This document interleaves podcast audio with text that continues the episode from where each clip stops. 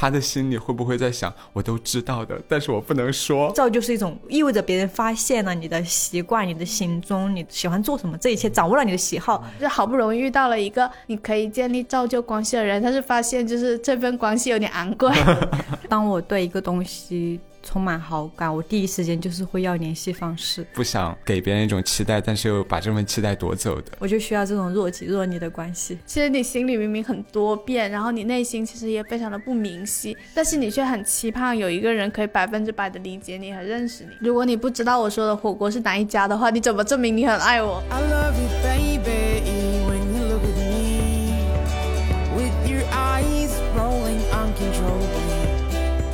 大家好，欢迎来到不把天聊死，这里是青年媒体我要我求你旗下的播客，我是仙草，我是米花。我是西瓜，刚刚三个人在这里就是练习了一下讲话的声调。我是西瓜，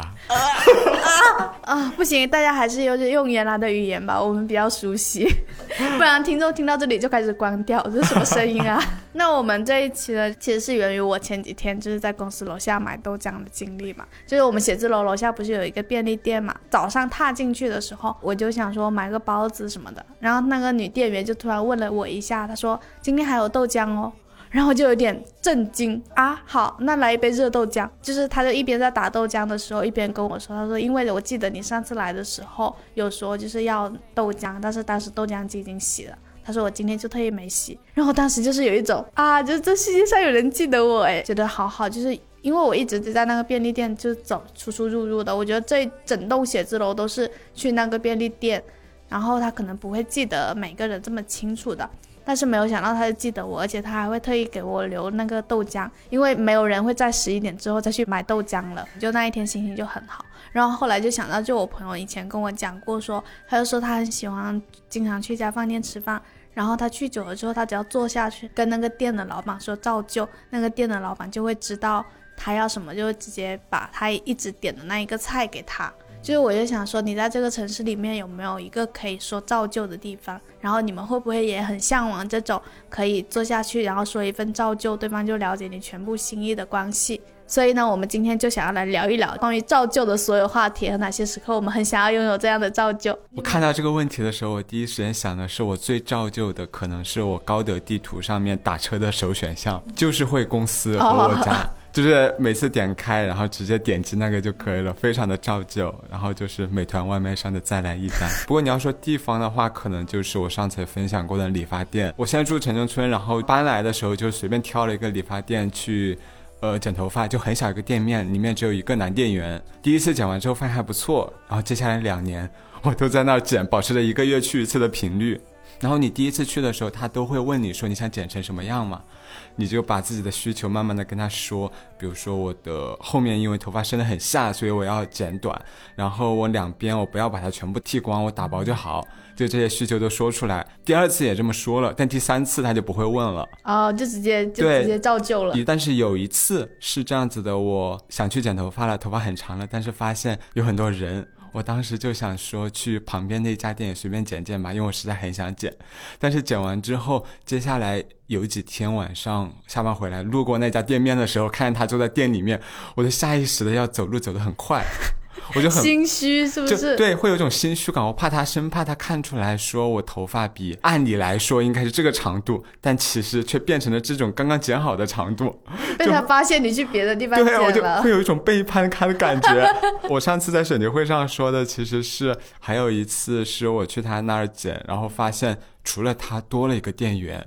然后那个店员一见我上来就特别热情的招待我，带我去洗头发怎样的。我开始以为他就是一个可能学徒，只是说带你洗头发，对。然后结果还会直接就安排我坐在那个位置上，然后开始给我套上那个围脖，开始问我今天想剪什么样子的。当时有点尴尬，因为。原先那个熟悉的那个人，他就坐在旁边，他没有顾客要管，他就看着我们这边，然后我就在他的面前挨个说出我后面要剪短一点，然后我两边不要全剃掉，我要打薄。以前对他说过的那些话，现在要重新再说一遍。当时就会想，他的心里会不会在想，我都知道的，但是我不能说。一种城中村文学的感觉，就是感觉对我来说，可能生活中最造就的就是发型了。找一个合适的你的发型之后就一直维持下去。你剪头发一次多少钱？三十五。哎，好便宜啊难怪能一个月去一次。对啊，因为男生每个月月都要剪一次。No，你男朋友不是是吗？他不是，因为他觉得太贵了，所以他基本上很久很久，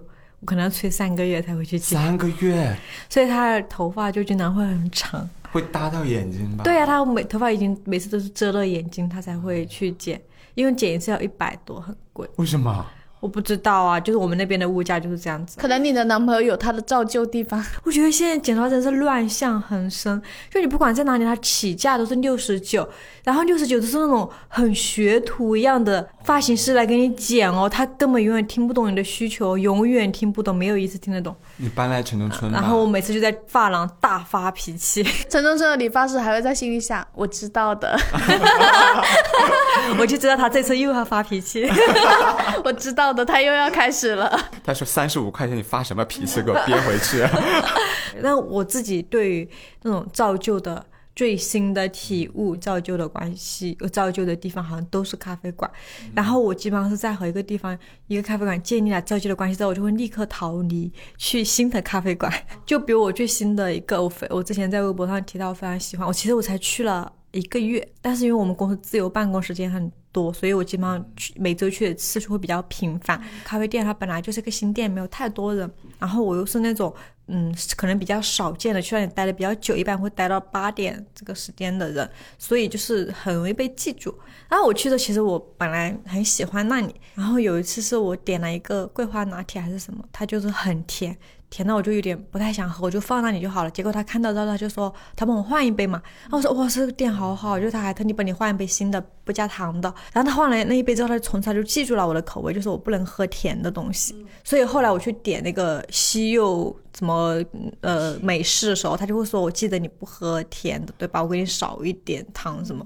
我就说嗯好。所以就是后来的每一次我每次进去，他就知道我是谁，然后知道我要喝什么样的味道。然后如果是有的不得不加糖，他就会说。那这个你想要怎么加这个甜度？他就会去问这个事情，这就是一种造造就的关系。对，然后我在上段上段咖啡馆的造就的感受就是，有一段时间不是大家都封城吗？那时候大家阳人很多，哦、因为那个时候已经开放了，所以就是没有那种阴霾的感觉。我就记得我有次在地铁站买了一束。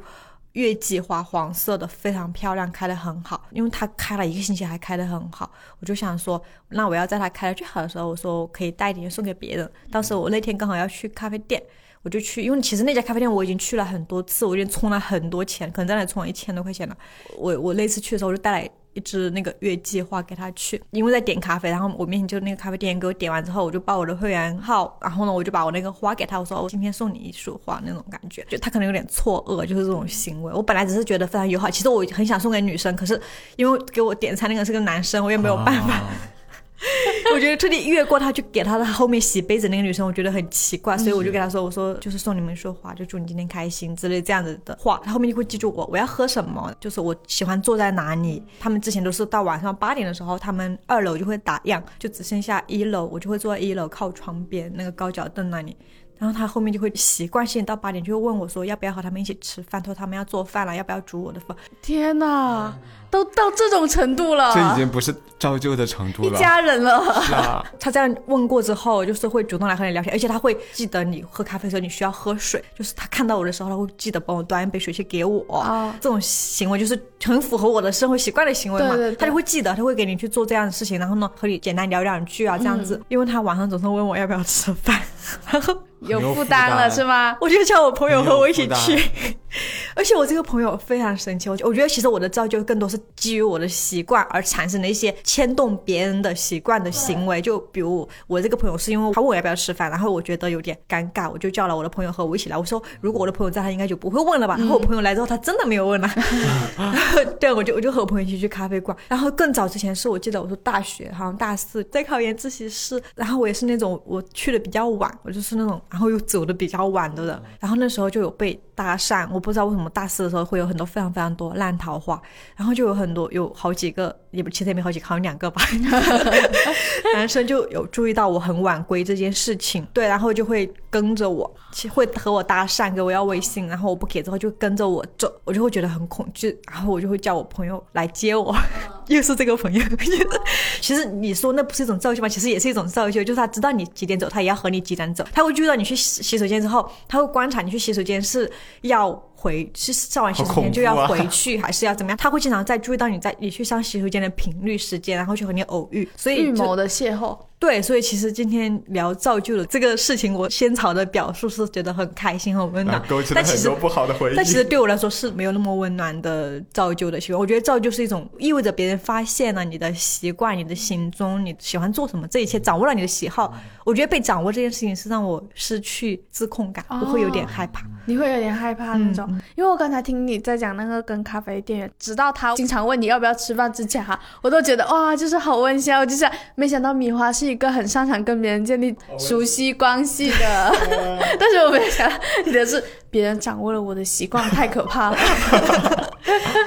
然后你后来就没去了是吗？跟那个咖啡馆？对，主要还是因为那里对我说路途会有点远，我还是会衡量。我现在点一杯咖啡要花我差不多三十块钱，那我打车过去也要二十五块钱，那我去那里一天，然后我可能会吃下他那里的沙拉什么的，就很贵了。去那里的成本很高，我就尽量后来就尽量在我家附近去选有没有好一点的咖啡店。你现在是隔一个月就要换一个地方吗？也没有，我其实主要看这个家店，他如果没有特别关注我的话，我可能就不会。那你到底是要人家关注你，还是不要人家关注你？我觉得他可以知道，但他不要表现出来，知道我喜欢什么，我想要什么，我我的习惯是几点这样子。哦，对就是不要了解的那么清楚。对对对，我希望大家就保持好一点的那种距离感。我自己是我感觉还蛮看边界感。刚才听你在讲你主动先送月季花的那一个，其实我有想到，就是我有猜测那个楼下那个便利店店员他记得我的一个原因，可能是因为我上次有一次去买东西的时候，我就夸他的头发发色很好看。我感觉其实某种程度上，其实也是因为你可能是。在某个不经意的瞬间里面，率先先做出了某一个可以让对方记住你的行为，然后才有可能建立这种造就关系。西瓜讲他的跟理发师的关系，就是我觉得我在这个城市里面最想建立造就关系，但是又频繁的失败的，就是跟理发师的关系。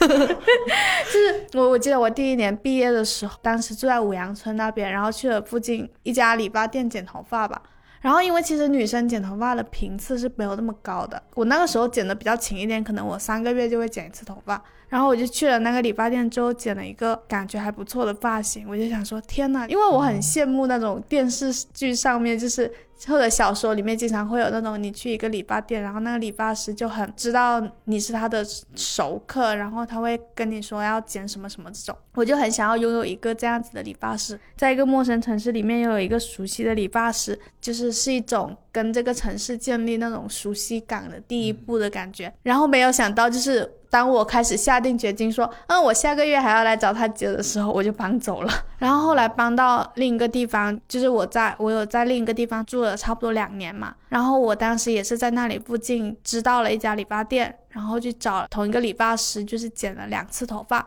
而且我当时去的时候，我还很特意的留意那个理发师，他是他在这个店里面的，他们是用号码称呼的，他的号码是七号。我就想说他剪得很好，而且他话不多，我也很喜欢。我就想说我下一次还要去。然后当我第三次想要去的时候，我就提前打电话问说，呃，今天那个七号理发师有没有在店里？我想去剪头发。然后那个人说他回老家了，然后我还很自然的说啊，哦，他什么时候回来？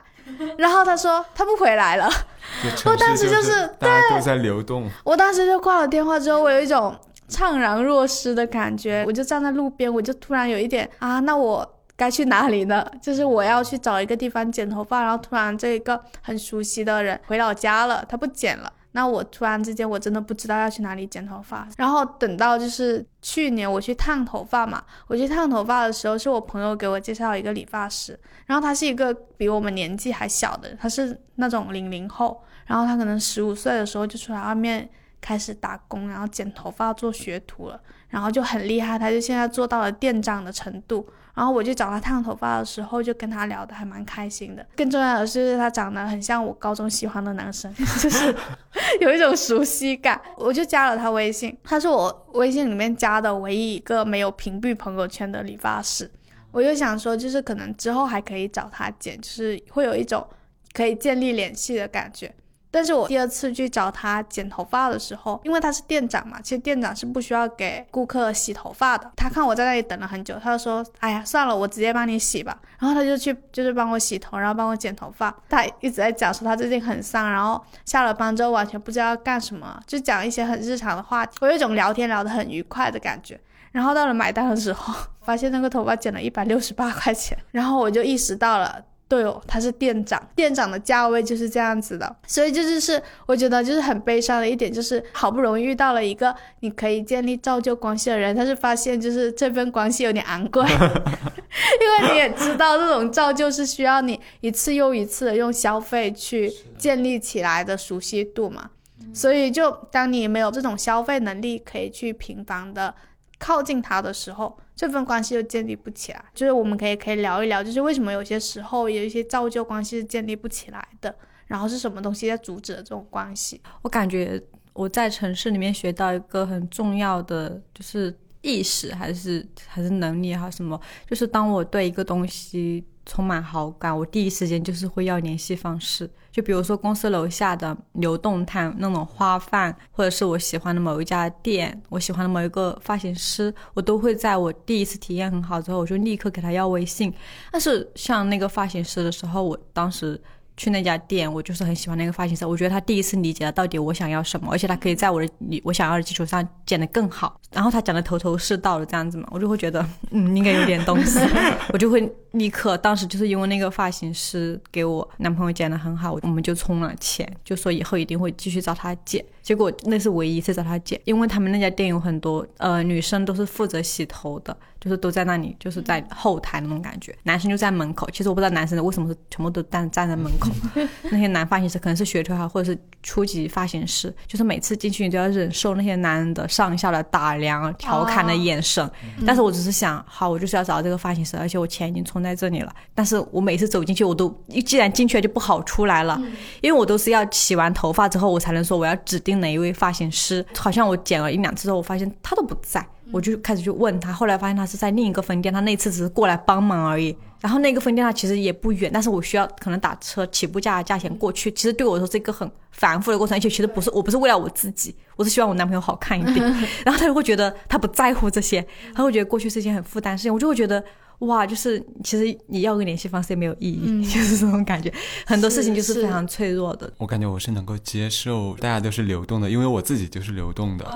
我可能来。在一个地方住满一年，然后立马搬到另外一个地方，我就接受我身边的那些，无论是常去的菜市场、水果店，或者是常去的饭店，还有理发店这些，我他们都会只是在我的生命中短暂的待过一段时间。就那照旧关系坚持下来，可能也是很短暂的，可能毕业之后就在习惯这种过程。之前看到就是有人说，念大学的时候，你跟大学室友的关系就已经是有期限的，就是已经预设了有期限的嘛。然后就是感觉你工作以后，城市里面遇到的很多人也是那种默认了你跟他的就是关系是有期限的，然后可能某一个期限一到，你们就会分别。而且对于有一些人来说，就是这种期限是没有指定日期的，就是你真的说不定他哪一天就决定回老家了。那对我来说，还有一种就是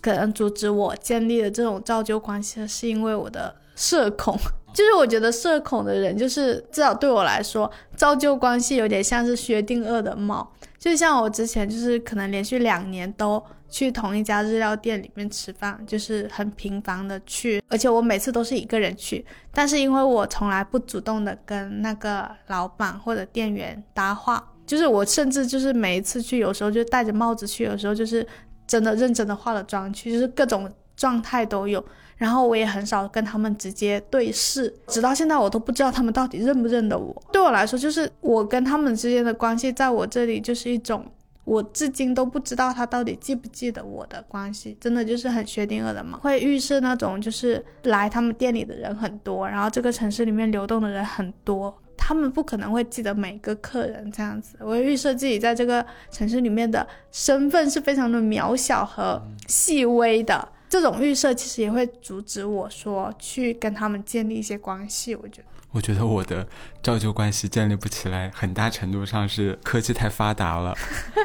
点外卖就可以了，是吧？是，就比如说我最近也是去了家附近一家咖啡店，抱着一种啊，我可能以后常来，我要和他们打好关系，以后可以聊聊天。然后我第一次去的时候，那个店员就指了一下他那个牌子，说那手机可以自助点餐。是，对，就是你就发现，当你可以坐到桌上，然后掏出手机来点下你要的什么的时候，你就失去了和人交流的那个机会。之前还发过一条微博，就是说，如果你真的社恐到一个呃程度的话，你会发现，原来一天不和一个人往来，不和一个人说任何一句话，是件非常轻而易举的事情。是，反而是你要付出一些努力，你才能和别人交流。但我又是一个很害怕麻烦别人的性格，我就会很怕，如果我真的和那个人熟络起来，或者像米花那样让那个人记住了我的需求，他可能知道我每周三都会去他那儿。那如果我这周三没有去的话，会不会我在他心中形成了一份期待？然后当他那份期待发现没有哦实现的时候，他会不会在想我在干什么？期待落空的感觉。是，虽然我可能别人压根不当我回事儿，但是我会有一种我不想给别人一种期待，但是又把这份期待夺走的那种感觉。啊我真的很怕麻烦别人。天哪，好小心翼翼。我和西瓜想法完全一样。我会像西瓜这样子的，我就是我会觉得我会有一种不好意思，就是比如说，如果我跟那个咖啡馆建立了联系，然后有一天他看到我走进了另一家咖啡馆，我一定会无地自容，我一定会觉得很羞愧。就是这种感觉，因为我最近就是这样的情况，因为我这个月常去那家咖啡店，我觉得他的咖啡种类实在太少了，就是没什么好喝的。而且我最近很喜欢喝偏酸一点的咖啡，可是他家咖啡都是苦的，就是那种深烘的，我就会觉得只是为了那个环境而去。他那个店长人也很好，就他他虽然记住了你的喜好，但他不会过多打扰你。他只会在感觉到你可能不太舒服的时候，他问你哦，空调要不要调一下了，呃不就是这种感觉，他会有一些注意，但是我觉得是很得体、很体贴的一种注意。单单只是因为咖啡，我想尝试多一点咖啡的味道，所以我就又回到了我上个月去的另一家咖啡店。我那天中午十二点就在想我到底要去哪里，我一直想到下午两点我才出门，因为我就是不知道我该那个车该打去哪里，我觉得非常的焦虑，因为我想按道理来说，我这个时候是应该去他家的，可能对他来说我也应该去他家的，他已经习惯了我这个时候会出出现在他家。就像西瓜说的，也许他根本不 care，但是我就是会觉得我好像欠了他今天要消费一笔的那个人情。啊、那么我就会觉期待。对当他，因为看到熟悉的那个窗口的位置，却发现你的身影不在的时候，对，没有人在让你花费二十块钱。就是我就会有种，就明明我是消费者，我去哪里消费是我的自由，但是我就会有种，因为别人很体贴的记住了你的口味，你就有一种你要还债的感觉，你会。对，你会很亏欠他，你会觉得哦，那我这个既然都是要赚钱，那我为什么不把这个钱给他赚？就是会有这种很很焦虑的感觉。这个时候已经不是单纯的金钱关系了。对，这就是我要说的第二层，就是很难建立对于这种服务行业，比如你去餐馆或者是饮品店这种地方、书店这地方，我很难建立造就关系，是因为我觉得我们存在了一种服务性质，因为我觉得我们好像已经有点超越。普通的、很陌生的，就是完全不不在乎对方的那种是点单那种关系后，多了一层熟人，你都不肯定不是朋友，但是起码是有点熟悉的人的这种关系的话，他可能下一步就可能是往朋友的方向发展。当然，我基本上没有和那个地方产生过朋友关系了，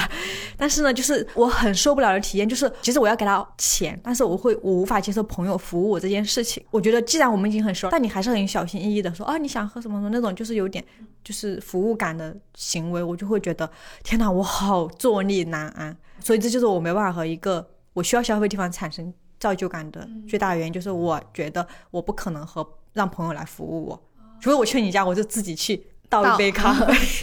我觉得可能这样我就可以，但是其他的我觉得太难了，就是那种太服务感，就有点像他要为你做什么事情。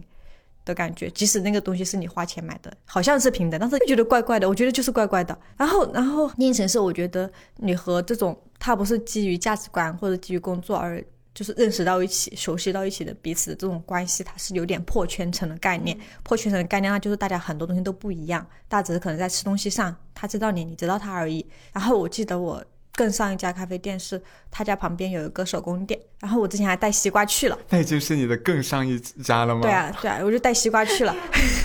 你话可以做一期策划叫“前任咖啡馆”，对啊就是这个前任是真的不是人，是咖啡馆的意思。那家店它是又咖啡馆，然后又手工店的一个就是合伙嘛。我很喜欢他家店，因为他我觉得他的店就是很丰富，所以我当时前一天有自己去买了他的那项链，我觉得很便宜，也很好看。当时就和他聊了蛮久的，就觉得哦，好像大家有点熟了。然后后面我又带西瓜去买了一条送给西瓜，呃，也买一条送给兔人。希望兔人听到这里不要觉得后次播。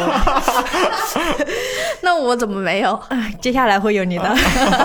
然后就会有一点点造就的感觉了，你知道吧？就是是因为我嗯第二开始频、次带人去了对第二次带人去了，然后开始频繁出那家咖啡店了。然后有一天我在朋友圈看到那个人他发了那个所谓的咖啡店的升级改造那样子的朋友圈嘛，里面有一张照片，就是他要宣传他的手工店，有一张照片是我的，哦，他没有问我。就这个照发了片可不可以用？我就会觉得冒犯到对，很被冒犯。虽然那张照片没有什么特别的，就是一张普通的照片，但是我就是会觉得这东西是我拍的，我发的，你居然在我朋友圈保存了这样一张照片，而且你还发到了朋友圈，你都没有问过我一声，你可能觉得没有什么，但是我觉得就大家对一些就是公共领域的肖像权之类这种的使用的。不明晰，如果是同圈层的、同温层的朋友，大家会知道我哪哪些时候做什么事情，我如果引用到别人东西，我是需要问一下的。即使是很好朋友，我可能都会问一下。但是对于你破圈层之后那种熟悉的造就感的人，他就不会这么以为，因为他不知道，对他来说不是他的习惯。所以当时我就评论说，你下次要用我的照片，要记得给我说一声。所以我就觉得这也是会让我不太想要和圈层外的人建立造就关系的一个原因。那你后来还有去过吗？我最近一次有去，然后我不是去他家，我每次都点那个冰滴嘛，我很怕有一天他真的记住我天天喝冰滴。我也能够理解那种，而且米花，我感觉你会对朋友的分级制度非常的明显。是的，不是分级吧，分类吧。一个人靠近你的关系里面，他是带着等级的，就是他是有一个级别的。就这种级别不是那种高贵或者低等的那种级别，而是有那种就是这个人跟我的熟悉程度可以到哪一个，可以做什么事情。对。可能有一些是会员类型的朋友，然后有一些是非会员，有些时候我需要服务他的 VIP 朋友，V V VIP。比如我，欢迎来服务我吧。我在听你们讲这个的时候，我想到我们之前看《东京八平米》那本书的时候，他其实也有提到这种关系。然后他提到的是他去那个钱汤跟那个钱汤的老板娘的关系，而且我记得很有意思的一点就是他有一次后背受伤了，然后后背那里就是划破了之后他自己贴不到创可贴嘛，然后他就去钱汤里面洗澡的时候，就泡澡的时候带着创可贴去，然后请里面的一个人帮他贴那个创可贴，然后他就说这种若即若离的人际关系对他来说反而是一种就是很重要的关系。我就需要这种若即若离的关系。我们保持阶段性的熟悉，但大家忘记的时候也不要太放在心上。就也不要对我有期待，是吗？所以刚刚西瓜就一直在强调说，可能人家根本不 care。对啊我也在强调这个事情，因为我觉得好像很多心理活动都是有自己的那种敏感，然后自己的内心的很多可能是因为我会担忧。care，对我可能我会 care，我就下意识会觉得对方也会 care，但可能对方跟我根根本不是一样的人。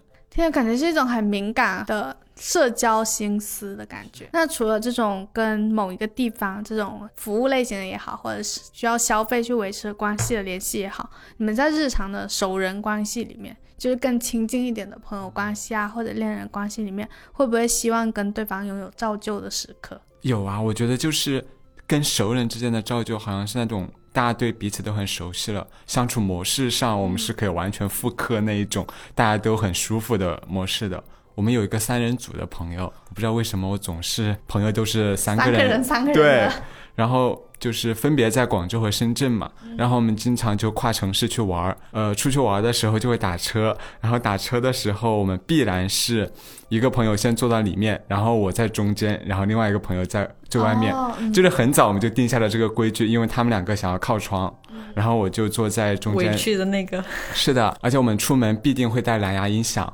几乎是一上车的时候，你就会听到说音响蓝牙连接启动的声音，然后就开始放音乐。就是只有十分钟的路程，我们也要把歌声充满整个车厢。那司机说，我自己也想放歌。受够了。对，我们会跟司机说，嗯，司机正在放的歌我们不爱听，能把它关掉吗？然后但是如果那个司机车内音响还不错的话，环绕的话，我们会让司机说，能不能让我们连一下蓝牙？天哪，你们好外向啊！就是好对一呀跟他们在一起，我会变得很外向。为什么要三个人坐在后排呢？好，我们需要音乐的声音同时传到我们每个人的耳朵里面。平等的传，平等的让每个人都听见我。们不允许坐在前排的人他听的是滞后的。然后，如果我们哪一天就是忘了带音响的话，就真的会捶胸顿足。就我们的世界不能，我们世界不能没有音乐。但这种呃造就的默契过后，就有的时候是他们俩下车了。然后我一个人还要打车回家，坐车回家的时候，就是车下一下就安静了下来。我就那个时候就一下子，不能自己播吗？我不能，我好尴尬，好哀，同意变哀。我就是觉得这种这种相处模式，大家都是非常舒适的。然后我们在这种舒适的基础上去探索更多新鲜、有趣、好玩的东西，对我来说还挺重要的。热闹过后的落寞，嗯，我感觉我是之前有一次从我男朋友那里意外的获得了一种造就的惊喜，是因为我之前有一段时间不是在做心理咨询嘛，然后有一次心理咨询之后是非常难受的，我就跟我男朋友说。我就说我现在有点难受，先回家。然后后来就是在家楼下的时候买了一个椰子水，我就拍照给他看。我说喝了椰子水之后，感觉自己又活了。心情不好的时候就非常想要喝椰子水。然后大概过了一年多吧，就有一次工作上就是很累的时候，但那天工作好像遇到了比较大的挫折之类，跟客户之间。然后就觉得不行了，我今天真的非常难受。跟他讲了这件事情，我说我现在好难受，我觉得这个世界好可怕，我好想哭。过马路的时候，基本上就开始一句话都不说。接了我之后，他就带着我走，然后他就突然转过头说：“他说给你点了那个外卖炒米线，他说要不我们去买个椰子水吧。”然后我当时是有一点惊讶的，我说：“你怎么知道我喜欢喝椰子水？”去了那个水果店里面买了那种一大个椰子，然后就搓了口之后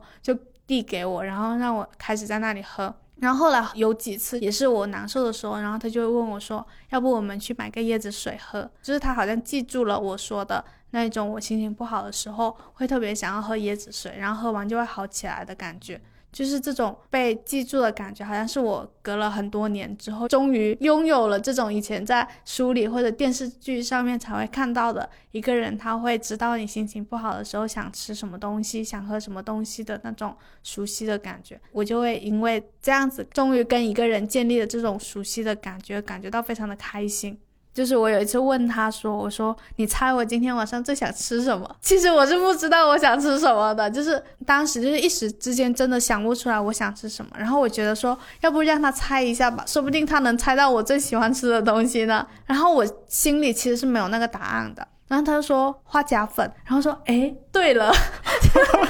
就是我觉得我好像就是连我自己其实有时候都会忘记，就是我可能最想要的东西是什么，或者我最喜欢的东西是什么。”但是我可能可以去他那里试探一下，就是他说不定会记得我喜欢的东西是什么。就这种你不需要解释太多，不需要再去复述很多，然后对方就能对方能够了解的关系。我刚才想象仙草走进家常去的日料店，然后对着老板说：“你猜我今天想吃什么？” 天哪，天哪，我不能想象。我有时候就会觉得，就是这种所谓的，就是你渴望的造就，就是很像一种假象。就是其实你心里明明很多变，然后你内心其实也非常的不明晰，但是你却很期盼有一个人可以百分之百的理解你和认识你。可是我不是一个多变的人哎，我吃一个东西，我的再来一单就会一直吃到它倒闭为止。因为西瓜讲他的朋友嘛，我会想到我的朋友们，就是我们会形成一种很造就的默契。是比如我们去旅行的时候，我会做那个订。房间的人订酒店的人，因为我是一个对住的地方非常非常挑剔的人。虽然上次和西瓜他们去澳门，我订错了，有砸了我的招牌，但是我我一直住酒店那件事这件事情，就是我宁愿省下很多其他的钱，但是我一定要住到我最满意的。住宿，所以我和我朋友们去旅游，大家都会默认由我来负责看酒店这个事情。然后我只要把这个事情做完呢，我就觉得啊，我很放松了，我不用再干别的事情了。至于什么攻略啊那种，那我别的朋友就会去兼。就我们会对大家要做的事情有一个没有人说，但大家都会有一个自己给自己的一个归类，然后就很好的就配合好，就把这个事情给做完了。你说那种很重要的默契的。关系，我觉得最开始需要这种造就感的，一定是我不知道别人是不是，但对我说最重要的一定是大学刚入学的时候，因为大学的呃上课的方式就是和高中完全不一样。高中无论如何你都会被分配到一个同桌，你一定有一个属于自己的位置。但是你到大学之后，你基本上是上完这节课，你都不知道下节课你还要和谁做，就是每一节课都会去到不同的教室，这个东西会让我觉得非常的恐惧。所以那个时候我就和我的朋友，我们刚好我就我就有个同桌，虽然我不知道我们是怎么熟起来的，我到现在不知道我们怎么认识的，但是呢，我们就是成为了同桌，我们就这样同桌做了四年，没有变过，一整个四年都没有变过，就是我们从大一开始做同桌之后，所以就每次去我就会知道，不管我早到还是晚到。我的旁边都要么我给他留一个位置要么有一个人会给我啊留一个位置，就是这种感觉就是非常好。就是你，比如你如果你去晚了。你就很尴尬，尤其是有的课是和别的班一起上的时候，很多位置都坐满了，你会有种我要不要进去，会因为觉得太太尴尬，不知道坐哪里，然后又很恐惧这节课，所以这种感觉我没有过，就是因为我大学刚好有了一个很造就的朋友，啊。我就会觉得，我这样想了想，我觉得这已经是超越所有的。天呐，我想起了我的记忆，就是因为我大学的时候，我们宿舍是大家就是上第一年之后就再开始细分专业的，第二学期开始，我就跟我宿舍的另外三个人不同个专业，也不同一个班了，然后我就基本上都是自己一个人去上课，即便是上我们班的课，但是我也经常是一个人做。然后我也没有建立这种造就关系的同。我以前上大学的时候，我一直对学校有一种归属不起来的感觉。其实我一直很游离于学校之外，然后包括在学校里面的社团，就是我当时加了我们学校的社团。然后在社团里面也会有一种感觉，就是大家都玩的挺好的。其实你们之前那一期在聊边缘人的时候，我就觉得，就是其实我觉得我上大学的时候，在学校里面的状态也很像一个边缘人的角色。就是我在社团里面，还有包括在我们班级里面，都会有一种边缘人的感觉，就是那种感觉，就是也不是说你特别的疏离，但是你就会能够明显的察觉到这个集体里面，它是没有一个磁铁可以把你吸进去的。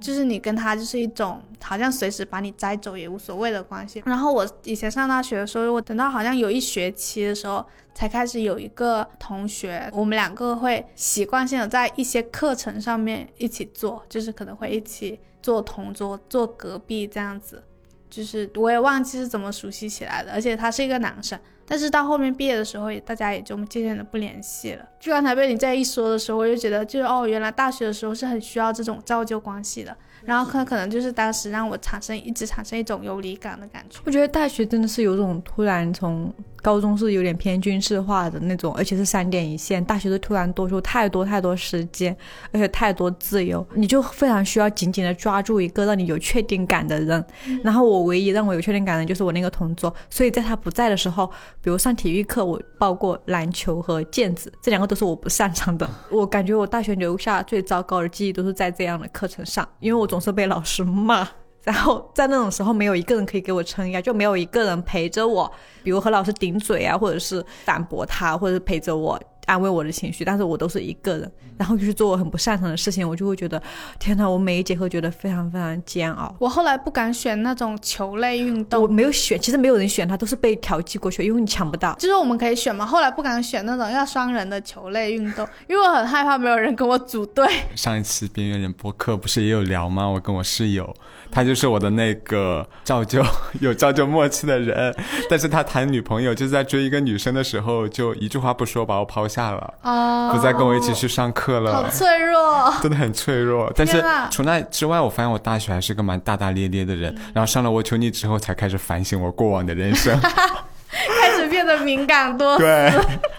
多虑起来。那你们觉得，就是有时候好像就是我们在一些关系上面，又会很希望有这种可以有默契的、有造就的、互相理解的感觉。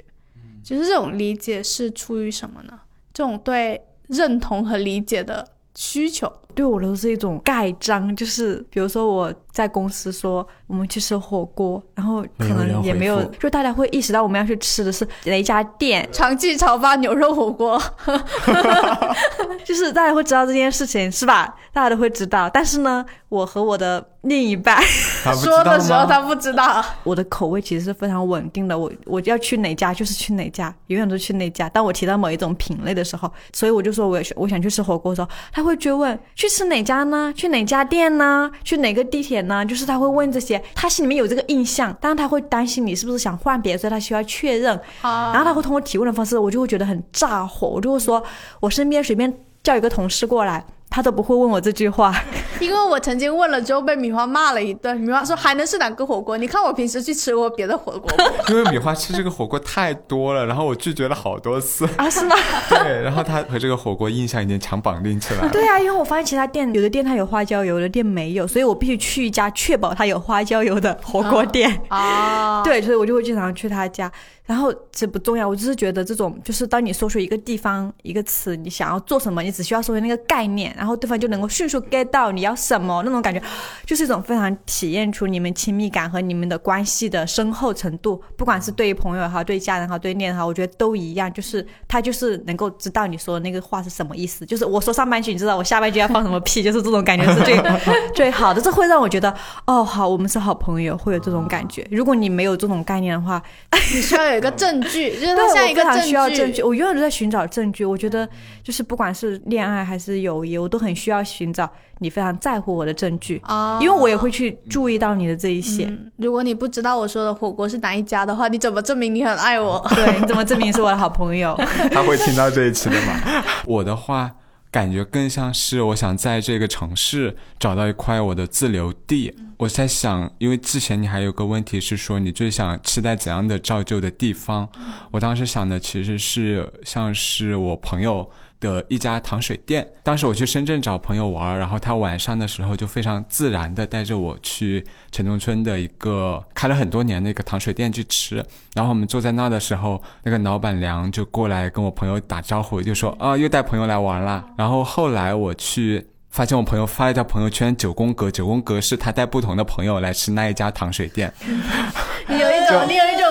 不不？我我不是有这种感觉，我只是在想，我生活的环境当中，我我周围是没有这样一家店的。哦，就是没有一家让我除了公司和在家以外，晚上你吃完晚饭可能十一二点，但又不想待在家，你可以出门散散步，可以到一个店坐下来去吃一点东西，或者是你不想、你不想回家的时候，你有一个地方可以待着。有朋友来的时候，你可以第一时间带着他去吃这个，他不会很隆重，但是他也就是也是你很想推荐给对方的。它是一种融入融入到你日常轨迹里面的一个地方。对，我觉得他是想为这个城市里面提供一个我可以留在那，我可以很自在的在那待着的地方。因为我发现很多个夜晚，我可能在家待着的时候，觉得好寂寞，我 好想出门，很想出门，但是又不能出远门。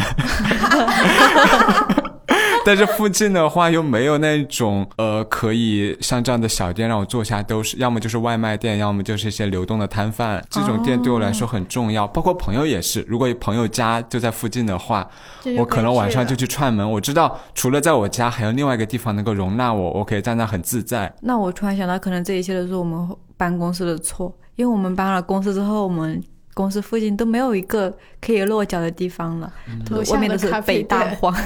人家咖啡店甚至都只有一个人的座位，哎，嗯，然后，但是我们之前公司还没搬家之前，我因为我们在一个非常繁华的地方，所以我们一下楼去，我们那一条是吃东西的各种街，一条是酒吧街。我想起来，我刚来公司的那一段时间，我就和我一个朋友重新感情复燃，也不算复燃吧，就是感情变好。之前是比较没有那么熟悉的关系，后来就是我们每一个星期五都会约在公司附近那家酒吧喝酒，每一个星期我就会真的呀。攒一个星期五的话，然后我们都会记住我们一个星期五的话，我们会记住我们周五晚上我们要在那里见面，我们就会去那里喝酒，我就会觉得那个时候会觉得很有安全感。这里的话，你只能约去楼下的便利店了，跟他说要一杯豆浆。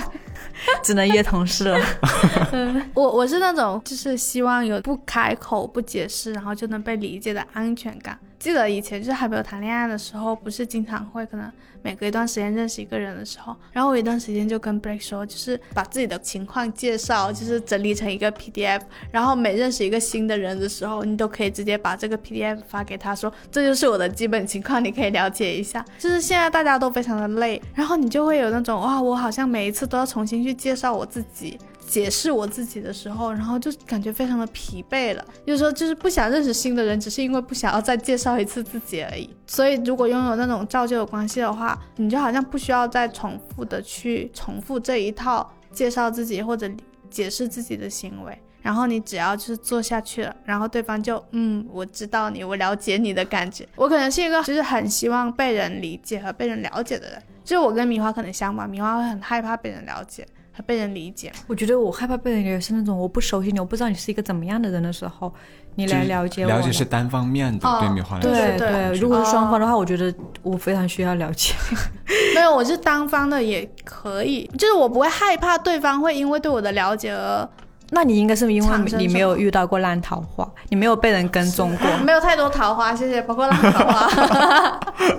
而且我会有那种，我是天然的对人跟人之间的关系是那种更乐观的，就是我会对人保持一种更乐观的想象，所以我会。想说，就是一个人他了解了我，理解了我，其实也不是一件多么可怕的事情。那我们最后问一下，就是像我们今天也一直聊到这种造就的关系嘛，那如果造就的关系跟那种充满新鲜刺激的关系二选一的话，你们喜欢哪一种？哇，这个问题我当时看的时候，我纠结了好久好我。就知道你会纠结很久。我就是我对这两种关系没有一个概念，因为我我之前想的是说，造就的前提可能是我们两个人之间都是没有太多变化的，或者说那种变化的过程我们互相是知晓的。就比如说，呃，那个店员会问你要不要豆浆，但如果那天去的时候你整个人非常的憔悴，或者非常的整个人形象大变样的时候，哦他可能就不不会会对，因为这个变化的过程已经超过了他那个照旧的范围了。哦，对，然后本来是很期待那种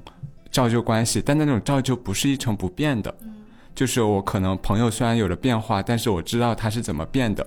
就是之前有一次是我朋友很好的一个朋友，但是我们很久没有见了，在不同的城市。然后有一天我看他的朋友圈。呃，发现他染了一头非常艳丽的头发，但是在我对他的了解里面，他是一个性格比较内敛的人。我不知道，就是兔兔吗？就是他那个变化，就一下子让我感觉到了一点点陌生。我就在开始怀疑，以前我们以为那些是照旧的默契啊，现在还行不行得通？哦，我需要好像去重新的验证一下。嗯，然后后面就跟他聊天，发现他还是原来的那个人，然后就好像照旧又回来了。我就会觉得说，呃，之前我看到一本书，是一本叫《六》的书，就是一个呃日本人他在云南就是种地种了几年，然后他里面就是会自己酿酒啊、酿味增啊这些，然后他有句话就是说。懂得自然是无穷变化的，人就会接受不同口味的食物。就是说，他每次酿酒的时候会发现，呃，不同的气候、不同的湿度，可能导致酒的味道都有一些细微的差别。他觉得这种味道的差别是很有趣的，因为我们现在大家都是吃超市里的那种统一口味的嘛。对，然后我觉得人和人之间的照旧的关系也是这样子的。我们虽然是照旧，但不是说我们对一件事情永恒的保持不变，我们的可能体内的菌体在不停的发生改变，我们根据湿度不一样，是。我们可能相处的方式也有一些细微的差别，但是它是都在不断的变化的，就是接受这种变化。就像我之前说的，我接受你能离开我的世界，就是接受这种变化对我来说很重要的一件事情，我也是我在学习的一件事情。这个是我理解的那种照旧啦。对，所以比起来，我会选择这种关系。我刚才突然想到，更可怕的事情是你因为跟朋友太过熟悉，然后你觉得你们两个一直都是一种造就的默契，但是在这一种默契之后，他其实已经发生了很多很多的变化，只不过是他为了维持跟你这样子的关系，他在努力的装他没有变的那一面。我觉得有些时候我们反而是因为不想打破这种关系，所以就不想承认自己其实已经变化了，然后自己跟身边人相处的这种模式，其实也需要发生新的变化。没有，我会直接抛弃这个朋友。怎么会这样？你怎么这样？就是大家直到一定程度，就是真的是该散就散啊。就是我也可以被抛弃，就是因为我们大家不一样，就只但是我觉得我是一个，虽然我说我很怕造就，但是我自己是喜欢去构筑，就是由我主动选择的人，从熟人变朋友之后，我就会很需要我们是造就的。但是我排斥那种造就，我觉得依然是刚刚说那个，就是如果我是去一个地方。然后我是和那里的人，他需要为我做什么，我给他钱，这种关系的这种造就的话，吃的东西也好，住的东西也好，就会让我有种回老家的感觉。你你家里面人也知道你什么口味啊，就是这种太过于世俗性的造就，会让我有一种我知道我今天得到了这一份温暖，但是这份温暖之外，我可能会有很多不得不面对的被迫和压力。就是这种隐形的，可能并不存在的东西，但是会依然会给我带来负担感，所以我可能不想要那种太过于跨圈层的造就。但是，但是如果是我由我主动去寻求从新鲜啊变成一个我们一个稳定关系，那我就会非常喜欢这种感觉。嗯，说到造就这个关系嘛，我其实我的印象里面有一个唯一一个跨了圈层之后，就是大家圈子不同的，我一个跨圈层之后，让我自己想起来都很温暖的一个动作是，也是我在那间自习室发生的事情。虽然那里的年轻男人们并没有让我留下好感，记得当时我在那个自习室也是待了一年嘛，那里有一个专门每天在那搞卫生的叔叔，年纪蛮大，应该不算叔叔了，一个爷爷一样状态的，反正我就叫他叔叔。我们基本上都是很容易相遇在洗手间前的那个茶水间这样子，因为我发现他是一个非常负责任的人，他是一个没有 监管的情况下，他会埋到趴到那个台子下面去，把那个角落用那个洗锅擦擦的很亮很干净的人。我觉得他是一个超级超级热爱他的职业的人，所以我就会记住他。之后我们后来就会习惯了，我们只要一面对面，我们两个就会很开心的给对方说啊早上好，下午好这样子的，就是我们知道对方会和自己打招呼，我们就会养成了只要一见面就会有这样一个动作。直到有一天好像是冬天的时候。他要回去了，就过来，他就主动过来找我说：“他说靓女，他说，他说你还要在这里，呃，什么时候才会回去？他说我要回家去过年了，我来和你说一声。对，然后我就说，哦，我说你要回去过年吗？那你新年快乐哦。就是我说我还要再待几天。他说，那你明年还会来吗？我说我明年还会来。他说那就明年见哦。所以我们就是对，这就是一种，就大家知道我们会经常相见，然后。擦肩而过之后就会记住对方的好，那种感觉，这种是我自己想想都会觉得非常非常喜欢，对，很温暖的关系。但这种关系又很难得，所以我会很渴望有这样的一种可能跨辈分的、跨层的，但是我又觉得太渺小了，所以我更多时候是带有那种警惕心。但是如果一旦遇到，我会非常珍惜的那种人。我很怕我前两次打完招呼，但那一天下一次心情不好，我只想一个人溜回房间的时候，然后被他逮住。就是很害怕对方产生期待，是吧？对。然后我最后说一点，我也是，就是我我觉得我是那种，我上次跟我对象说我我是那种很容易被训练的狗狗，就是狗狗不是会那种你要喂它吃饭，然后你按那个铃嘛，然后它可能每天下午或者是它下次听到这个铃的时候，它就会知道，觉得说你是要来喂我吃饭了。然后我也是那种，就是如果你长一直以来对我，比如说会每天晚上我们视频电话话之后，他都会。发两个表情包，然后发一个文字，就是晚安这样子，我们在睡的。但是有一次挂了视频之后，他就没有说，他就直接睡着了。然后这个时候，我其实会产生一种非常不习惯的感觉。然后我会一直在想，为什么他今天晚上突然这样子了？就是为什么他今天的行为跟他之前的行为没有一样？因为我觉得我可能就是习惯刚才说的那种，你会揣测对方这样想的。我就是会真的这样想的那个人，然后这种时候我就会希望说，最好我生活里面所有这些造就的关系它是维持不变的，我们原本就拥有的这些习惯，它最好就是不要变化，然后可以一直让我产生安全感，不然的话我就会想一整晚，为什么他今天晚上没有跟我说晚安就睡了，然后开启家庭会议说，从十月二十九日开始，我们晚安挂断视频之后，不用再发这两个表情包，没有。